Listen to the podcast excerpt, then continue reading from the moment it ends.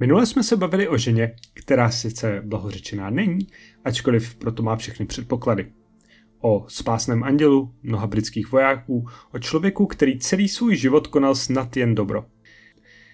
Žena, o které si dnes budeme povídat, taková úplně není. Respektive ona rozhodně byla věrná své rodině a byla ochotná pro ní obětovat cokoliv. Na svého syna nedala dopustit. Nicméně Počátek jejího života je jednou z nejbrutálnějších historek, jaké znám a znovu dokazuje, že proti naštvané ženě, nedej Bůh, ženě, které někdo zabil manžela, je i peklo dýchánek v subtropech. Byč dřevanů, matka kijevské Rusy, světice v římskokatolické církvi a jedna z nejdůležitějších svatých v té pravoslavné. Olga, křená Jelena z Kijeva. Jednou z nejtěžších zkoušek moderního historika, a já jim rozhodně nejsem, jsem jeden člověk, kterého tohle všechno tak nějak prostě baví, je jak pracovat s morálkou a etikou, která se, jak jistě uznáte, v průběhu věku zásadně změnila. Ta základní otázka, zda můžeme posuzovat historické události a chování tehdejších vládců nějakou moderní optikou, je základem několika velkých teorií, mezi nimiž je nejzásadnější tzv. prezentismus. Jenže jak můžeme chtít po lidech z doby před několika stovkami nebo dokonce tisíci let, aby se chovali podle námi vytvořených etických pravidel? Pro krále z Mezopotámie bylo zcela přirozené kastrovat potomky nepřátelských vládců a byzantští císaři zase měli velkou zálibu v oslepování svých vězňů. O tom všem si samozřejmě řekneme. Probu, vždyť je to nelidské a jistě, jistě máme pravdu. V dnešní době by to bylo zcela nepřístupné. Tehdy to však bylo zase zcela normální a je možné, že nebýt těchto černých skvrn na naší historii, náš vývoj by probíhal jinak. Dokonce existuje teorie, ke které teda nemáme žádný ověřený historický základ, že my, tedy slované, v angličtině Slavs, máme název civilizace odvozený od slova slaves, tedy otroci. Tento diskurs je v současnosti omílán hlavně takzvanými mysliteli, kteří tím chtějí ukazovat na nadřazenost té či oné rasy.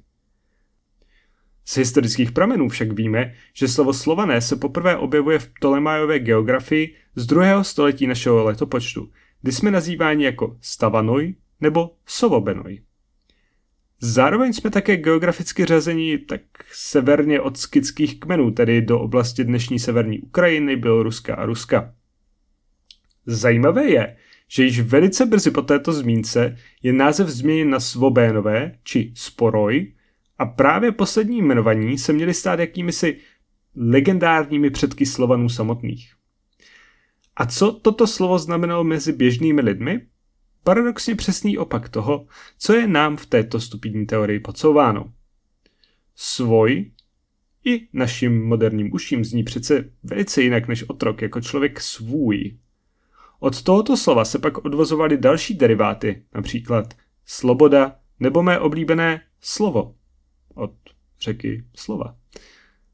Slovo se pak dále vyvíjelo v slava, sluch a další, čím se nám objevuje překrásný perlový náhrdelník vývoje. Aby se člověk stal slavným, muselo o něm být pronesleno slovo, které někdo musel vysluknout, nebo moderněji vyslechnout. Možná si říkáte, OK, a proč taková tyráda o etymologii? Je to proto, že o Olze samotné, respektive o jejím dětství, víceméně moc informací nemáme. A tak jsem vás chtěl do příběhu motivovat trochu jazykovědy a ustanovit nějakou základní premisu a tu, že slované mají rádi svobodu.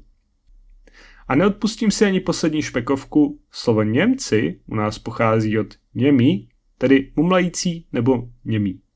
Protože mumlali. A víte co? Na rozdíl od pitomých teorií o tom, že slovo Slovan znamená otrok, ačkoliv samozřejmě historicky otroky jsme několikrát byli, k tomu mám dostatek zdrojů, abych to vypustil do světa a nemusel se za to stydět. Teď už ale k samotné Olze.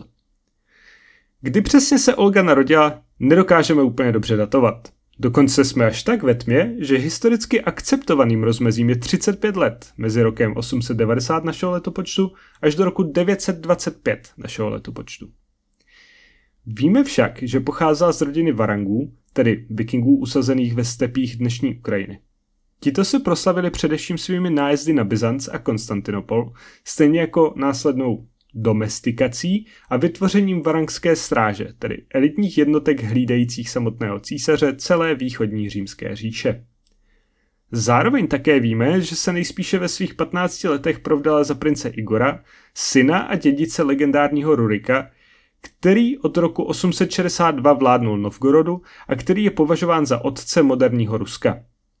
Po Rurikově smrti tak nastává období, kdy Igor konsoliduje svou sílu a kontrolu nad územím v okolí Kijeva, ze kterého nechává dělat hlavní město své země.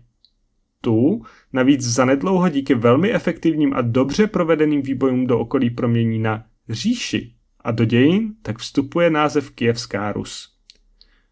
Pokud by vás to náhodou zajímalo a jsem si vědom, že je to velmi levná rána pod pás, na území dnešní Moskvy se v tu dobu pasou srny a lesy jsou zhruba dalších 300 let nerušené člověkem. Kijevská Rus samotná však nebyla žádnou nějakou absolutistickou državou. Jednalo se spíše o uspořádání jednotlivých kmenů, které se prostě a jednoduše zhodly na tom, že mít za hlavu Igora Rurikoviče je nejlepší varianta, která nejenže slibuje bezpečí a mnohem větší sílu proti výbojům jiných, ale také otevírá hranice a umožňuje obchod, který předtím mohl být skrze vztahy mezi jednotlivými kmeny, řekněme, dost problematický. Zároveň nutno uznat, ne všem kmenům se tohle líbilo. Například často nechtěli platit daně, tedy jakési poplatky za zprávu a ochranu, a rozhodně nechtěli být za dobré s někým, kdo před několika generacemi urazil jejich tradiční stepní ovčí polévku. A právě jedním z těchto kmenů byly i titulní dřevěné. Ti měli s Kijevskou Rusí a Igorem poměrně dost zvláštní vztah. Sice vypomáhali při nájezdech na Byzanc a platili Igorovi tribut, tedy nějaké daně, ale jen do chvíle, než zemřel jeho tutor Oleg, který měl na celém sjednocení oblasti mamutí podíl. Po jeho úmrtí začaly výpalné, tedy, pardon, daně, platit lokálním vladařům. Na toto Igor pochopitelně musel reagovat. Spoura může začít na jednom místě a během měsíce už nemusí mít z království nic. Proto sebral vojsko a vytáhl na hlavní město Dřevanou. I z Korsten, dnešní Korsten, zhruba na půl cesty mezi Kijevem a Lvovem. Bohužel, jak už to u vladařů bývá, to trochu přehnal.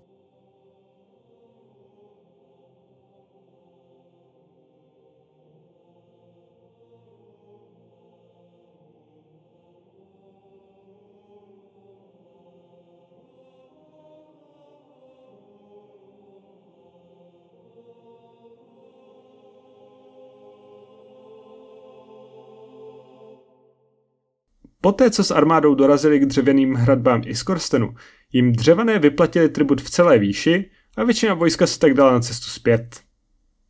Igorovi to však nestačilo a s malou družinou vyžadoval na daních mnohem více, jako nějaké bolestné za neposlušnost.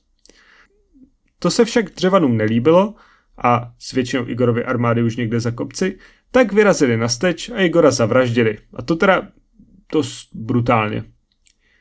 Lev Diakon popisuje tuto popravu ve své kronice. Ohli dvě břízy až k nohám prince Igora, ty k ním přivázali a pak dřevo pustili, tím prince vejpůl roztrhli.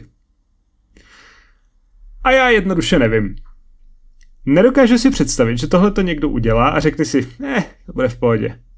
Obzvláště je manželka vámi zavražděného naživu a má moc, tak jako ji měla Olga.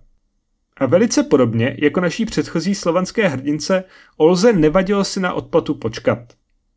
Jelikož byli, jelikož byli jejich synu Světoslavovi teprve tři roky, trůnu se ujala samotná Olga a začala plánovat pomstu, na kterou by tehdejší svět jen tak nezapomněl. A upřímně, když během jen několika dní do Kieva připlula loď se 20 dřevěny a cáry jejího muže, Olga je bez váhání přijala a co myslíte? Přijeli se snad omluvit? Se sebevědomým hodným idiotů připluli do Kieva s tím, že by rádi nahlásili zavraždění knížete Igora a nabídku sňatku s jejich princem Malem. Olga je vyslechla a nenechala je zapálit rovnou v jejich lodi, což považuji za ukázku odhodlání a nejochvějné víry v mnohem krutější plán. A odpověděla, zde budu citovat ruské pověsti dávných věků od Nestora Kronikáře, které do češtiny přeložil Karel Jaromír Erben. Milá mi jest řeč vaše, už muže svého vzkřísitit nemohu. Chci však poctiti vás na zejtří před lidmi svými. A nyní jděte do lodi své, i vstupte v lodi, soudce pišní, a já zítra pošlu pro vás, vy pak řeknete, nepojdem na koních, ani pěšky půjdem, ale poneste nás v lodi. I ponesou vás v lodi. A taky, že je v té lodi nesli. Nesli je od břehu Dněpru po schodech do pevnosti, kde je hodili do jámy a zaživé pohřbili. Dokážu si představit, že Olgy široký úsměv byl to poslední, co někteří z těch dvaceti viděli. Tedy kromě plné lopaty jílovité hlíny, která jim plácala do obličeje a navždy je nechala splynout se zemí. Jenže upřímně, ani tohle Olze nestačilo. Nechá drzost ještě poslat ty holomky, aby jí požádali o ruku ve jméně svého prince, který se teda ani neodváží ukázat se sám. Inu dobrá, nedojde-li manželů vrch Olze, musí ona k němu. Potom poslala Olga k dřevanům a řekla jim, jestliže mne skutečně žádáte, tehdy pošlete muže vznešené, ať u veliké cti přijdu za vaše kníže, byť nepustili mne lidé k jevští. Uslyšavše to dřevané, vybrali muže nejpřednější, kteří drželi zemi dřevskou a poslali pro ní. A když dřevané přišli, poručila Olga udělat lázeň, řkouc takto, až se změjete, přijďte ke mně. Oni pak vytopili láznici a dřevané tam vešli i začali se míti, i zavřeli za nimi láznici a poručila zapálit je ode dveří, i zhořeli tu všichni. Nebudu chodit okolo horké kaše, rovná vám, řeknu i tu třetím stu asi. Tušíte, že Olga prostě tyhle ty věci řešila po svém. I poslala k dřevanům řkouc takto. Aj, už jdu k vám, připravte medů mnoho ve městě, kde jste zabili muže mého, ať popláču nad hrobem jeho, i učiním triznu muži svému. A oni, uslyšavše to, svezli velmi mnoho medů i uvařili. Olga pak, pojavši sebou málo družiny a lehko jdouc přišla k hrobu jeho, i oplakávala muže svého, i poručila lidem svým nasypati mohylu velikou, a jak nasypali, poručila triznu udělati. Potom sedli dřevané pít a Olga poručila sluhům svým, aby sloužili jim. I řekli dřevané k Olze, kde jsou družina naše, jež jsme proti poslali? A ono odpověděla, jdou za mnou s družinou muže mého. A když se dřevané opily, poručila sluhům svým, aby na ně šli a sama odešla pryč. I poručila družině, aby dřevany sekali, i posekali jich pět tisíc a Olga vrátila se do Kijeva i připravovala vojsko na ostatek jich. I kdybychom byli extrémně skeptičtí, a to já rozhodně jsem, a řekli bychom, že jich zabili byť jen 50, stále se jedná o výbornou lest, která ukazovala, jak moc navrch má Olga a Kijevská Rus nad malým, leč egoistickým kmenem. Dřevané, byť oslabení těmito postupnými a potupnými ztrátami, začali burcovat okolní kmeny proti Kijevu a rozhodli se vytáhnout do boje. Z boje samotného měla Olga poměrně velké obavy. Sama vojsku nikdy nevelela, nicméně početní a materiální převaha vyhrála jednu větší bitvu, po které dřevané prchly zpět do Iskorstenu a Olga jej začala obléhat. Mimochodem, první vržené kopí v této bitvě hodil ten v tu dobu asi čtyřletý Světoslav. Jelikož toto obléhání ale nebylo, řekněme, kompetentně vedeno, ani po roce se město nevzdávalo a Olga tak začala být netrpělivá. A jelikož byla liška ryšavá, zkusila to diplomaticky. Čeho chcete se doseděti? Však vaše města všecka vzdala se mě, podvolili se k dani a vzdělávají nivy své a země své a vy chcete pomřít hladem, nepodvolíte se k dani. Dřevané pak řekli, rádi bychom se k dani podvolili, ale chceš pomstit muži svého. I řekla jim Olga, však já už pomstila bezpráví muže svého, když přišli do Kijeva, po druhé i po třetí, když jsem udělala triznu muži svému a už se nechci mstíti, ale chci daň vzíti pomálu a smířiši se s vámi půjdu zpátky. I řekli dřevané, co chceš na nás, rádi zaplatíme medem i kožešinami. A ona pak odpověděla jim, nyní nemáte medu ani kožešin, však málo na vás žádám. Dejte mi od každého dvora po třech holubech a po třech vrabcích, nebo já nechci ukládat ti těžké daně, tak jako můj muž, ale žádám toho na vás málo, ne vy jste se slábli v osadě a protož té maličkosti na vás žádám. Dřevané, tedy rádí soudce, sebrali od každého dvora po třech holubech a po třech vrabcích i poslali k Olze s poklonou. Olga pak pravila jim, aj, už jste se pokořili mě a mému dítěti, jděte do města a já zítra odstoupím od města a půjdu do města svého. A dřevané rádi soudce vešli do města a povídali to lidem, i obradovali se lidé ve městě. Bystřejší z vás už jistě tuší. Před chvílí jsem povídal o tom, že dřevané žili v dřevěných městech blízko lesů. Před chvílí jsem vám povídal o tom, že dřevané žili v dřevěných městech blízko lesů. A dřevo velmi, velmi dobře hoří, když je podpáleno přímo pod střechou, kde sídlí holuby a vrabci, které jí právě donesli.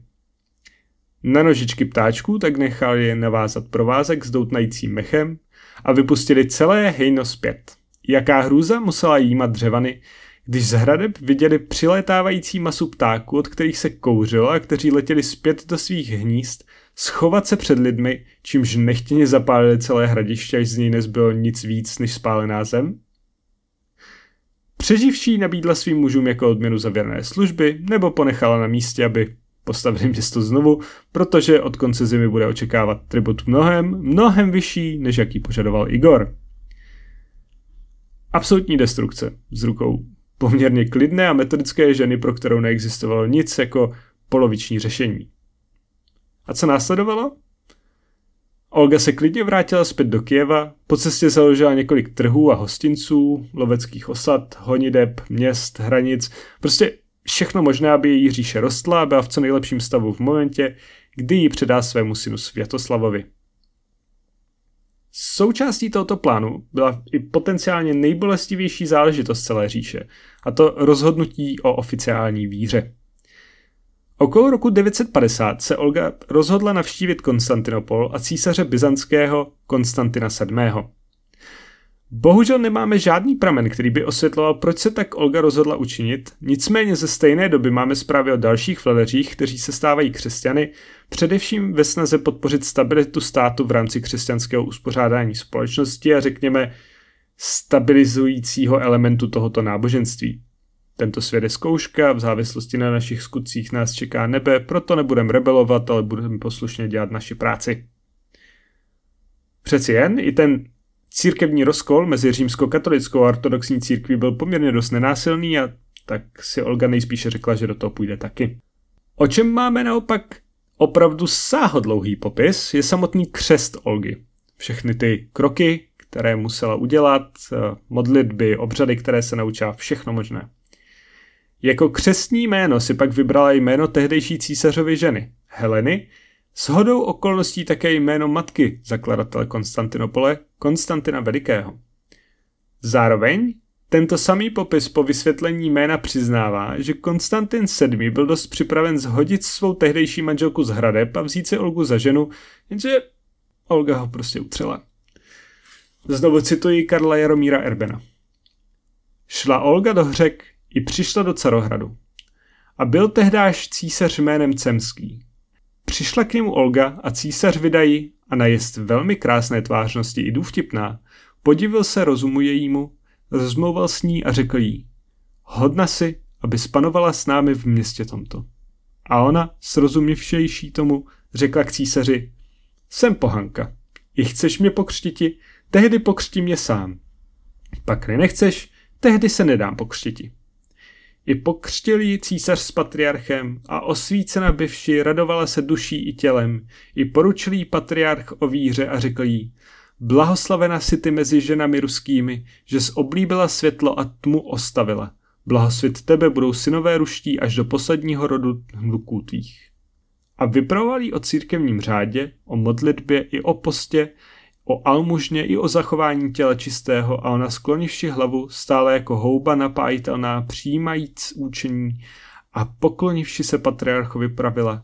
I kéž modlitbami tvými, vladyko, zachráněna budu od sítí nepřátelské. A bylo jí dáno na křtu jméno Helena, jakož i někdejší císařová máti velikého Konstantina se nazývala. I blahoslavili patriarch a propustili. A po křtu pozvali císař a řekli, Chci tě pojmouti sobě za ženu. A ona odpověděla. I kterak mě chceš pojmouti, když jsi mne sám pokřtil a nazval mě dcerou? A mezi křesťany toho zákona není, však ty víš sám. I řekl císař, přelstila si mě, Olgo, I dal jí dary mnohé, zlato a stříbro, povlaky a nádoby rozličné a propustili, nazvav ji sobě dcerou. Po návratu do Kieva začal s postupnou christianizací Ruska, která je právě jedním z těch bodů, kterých se moderní člověk na chvíli zastaví a říká si, jestli to nešlo udělat jinak, lépe, no, méně násilně. Nejen, že její syn Světoslav se odmítl stát křesťanem, protože by se mu prý následovníci smáli, ale zpočátku bránil i samotnému křtění jeho poddaných. Hádám ale, že mu Olga domluvila, v roce 959 totiž vydal edikt, který akceptoval víru všech svých poddaných a zařekl se je nepronásledovat. Tento edikt však rozhodně neplatil pro všechny obyvatele venkova, kteří ve fanatickém opojení začali s extrémně násilným koloběhem škodění si navzájem. Například křesťané ukradli sochu Svaroga a hodili ji do řeky. Pohané chytili jiné křesťany a spálili je na pomstu. A tak dále, a tak dále. Tento cyklus trval skoro 30 let, než se zpomalil v roce 988, kdy kníže Vladimír pokřtil celé město Kiev a začal s tradicí hromadných křtů. Celkově se tato situace zastavila až velmi pozdě. V roce 1071 například Petrohrad čelil obrovskému pohanskému povstání. Po svém křtu a snaze o pokřesťanštění kijevské Rusy Olga samotná ustupuje do pozadí, ze kterého se dostává zpět na hlavní stránku historie v roce 968, tedy již v době vlády Světoslava, kdy při obléhání Kijeva velela obráncům proti hordě pečenešských nájezdníků, tedy polokočovných kmenů z jeho ruských stepí, které na ně nejspíše poslal císař Niceforus. Zatímco město samotné bylo obléháno a trpělo hladem a nemocemi, Světoslavův generál Pretych nechal svou družinu založit tábor na druhém břehu Dněpru a znovu, já už jsem o tom mluvil několikrát, lidé si neuvědomují, jak strašně obrovský Dněpr je. Ta řeka má v prostoru dnešního Kieva klidně kilometra a půl. Olga již byla připravena město otevřít útočníkům, aby zabránila dalším úmrtím v důsledku hladu a nemocí, kdy se údajně na dvůr připletl chlapec, který uměl jazykem pečeněgů. Ten se nabídnul, že dopraví Pretychovi zprávu o nutné záchraně pod rouškou lsti, že je jeden z útočníků hledající svého koně. Následně měl skočit do Dněpru a řeku přeplavat, kde vyčerpaný vysvětlil situaci a varoval, že nepřijde-li Pretych Kijevu na pomoc, odešle Olga Holuby se zprávou, že je nechal na pospas, což by jej velmi pravděpodobně stálo hlavu, ne další končetiny. A tak se odstalo, že druhé ráno byli Kijevané osvobozeni, neboť Pečeněgové se obávali celé Světoslavové armády a uzavřeli s nimi mír. A Olga, ta nakonec ty holuby opravdu odeslala. Akorát byli učení Světoslavovi, ve kterých mu verbálně naplácala na zadek za to, že si jel bojovat do Dálav a nechal svou rodinu a lid na holičkách, otevřené vůči zásahu zevnitř i zvenčí. O rok později, v roce 969, když umírala, si nechala zavolat svého syna a vedla s ním poslední hovory, než po třech dnech sledání naposledy vydechla. Naposledy tak dnes zacituju Karla Jaromíra Erbena. Léta 6477 řekl Světoslav k matce své i bojarům svým. Nelíbí se mi v Kijevě býti. Chci žít v Přáslavci na Dunaji, protože to je střed země mé a že mi tu scházejí všecka bohatstva. Od řeků zlato, povlaky, vína, je ovoce rozmanité, z Čech pak a z Uher stříbro a koně, z Ruskožišiny i vosk, meď a čeleť. I řekla jemu Olga, vidíš, že jsem nemocná, kam chceš ode mne jít? Blať už se roznemohla. I řekla jemu, pochovej mne a jdi kam chceš. A po třech dnech umřela Olga. I plakali po ní syn její, i vnuci její, i lidi všichni pláčem velikým a nesli i pohřbili ji na místě a byla zapověděla Olga, aby nedělali nad ní žádné trizny, neb měla kněze, ten blaženou Olgu pochoval. Tam byla předchůdcem země křesťanské, jako deníce před sluncem a jako zářeraní před svitem, neb svítila jako luna v noci, tak i tato mezi lidmi, nevěrnými, se třpitila jako perla v kale, neb byli skáleni hříchem, neomyti křtem svatým. Ona pak omila se koupelí svatou, i svlékla ze sebe hříšný oděv starého člověka Adama a v nového Adama se oblékla, jenž je Kristus. My pak chceme k ní, raduj se, že země ruské poznání stalo se tebou, i počátek smíření s Bohem. Tato první z Rusů vešla do království nebeského, Jí totiž velebí synové ruští jako počátečnici, neboť po smrti prosila Boha za Rusy. Neb duše spravedlivých neumírají.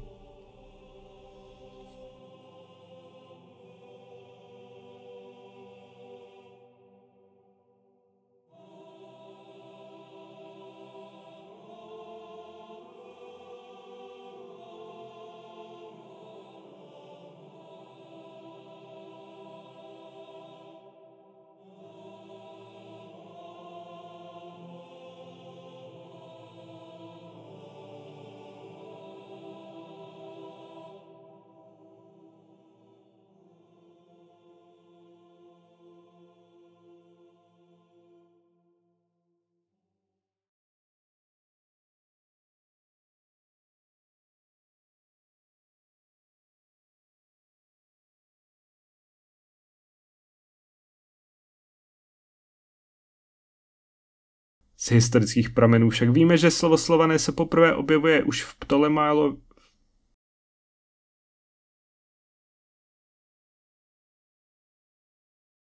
A jelikož byla ryš... I učiním tržnu... Jaká hrůza musela jímat dřevany, když z hradeb vyleť... Vidě... No, no.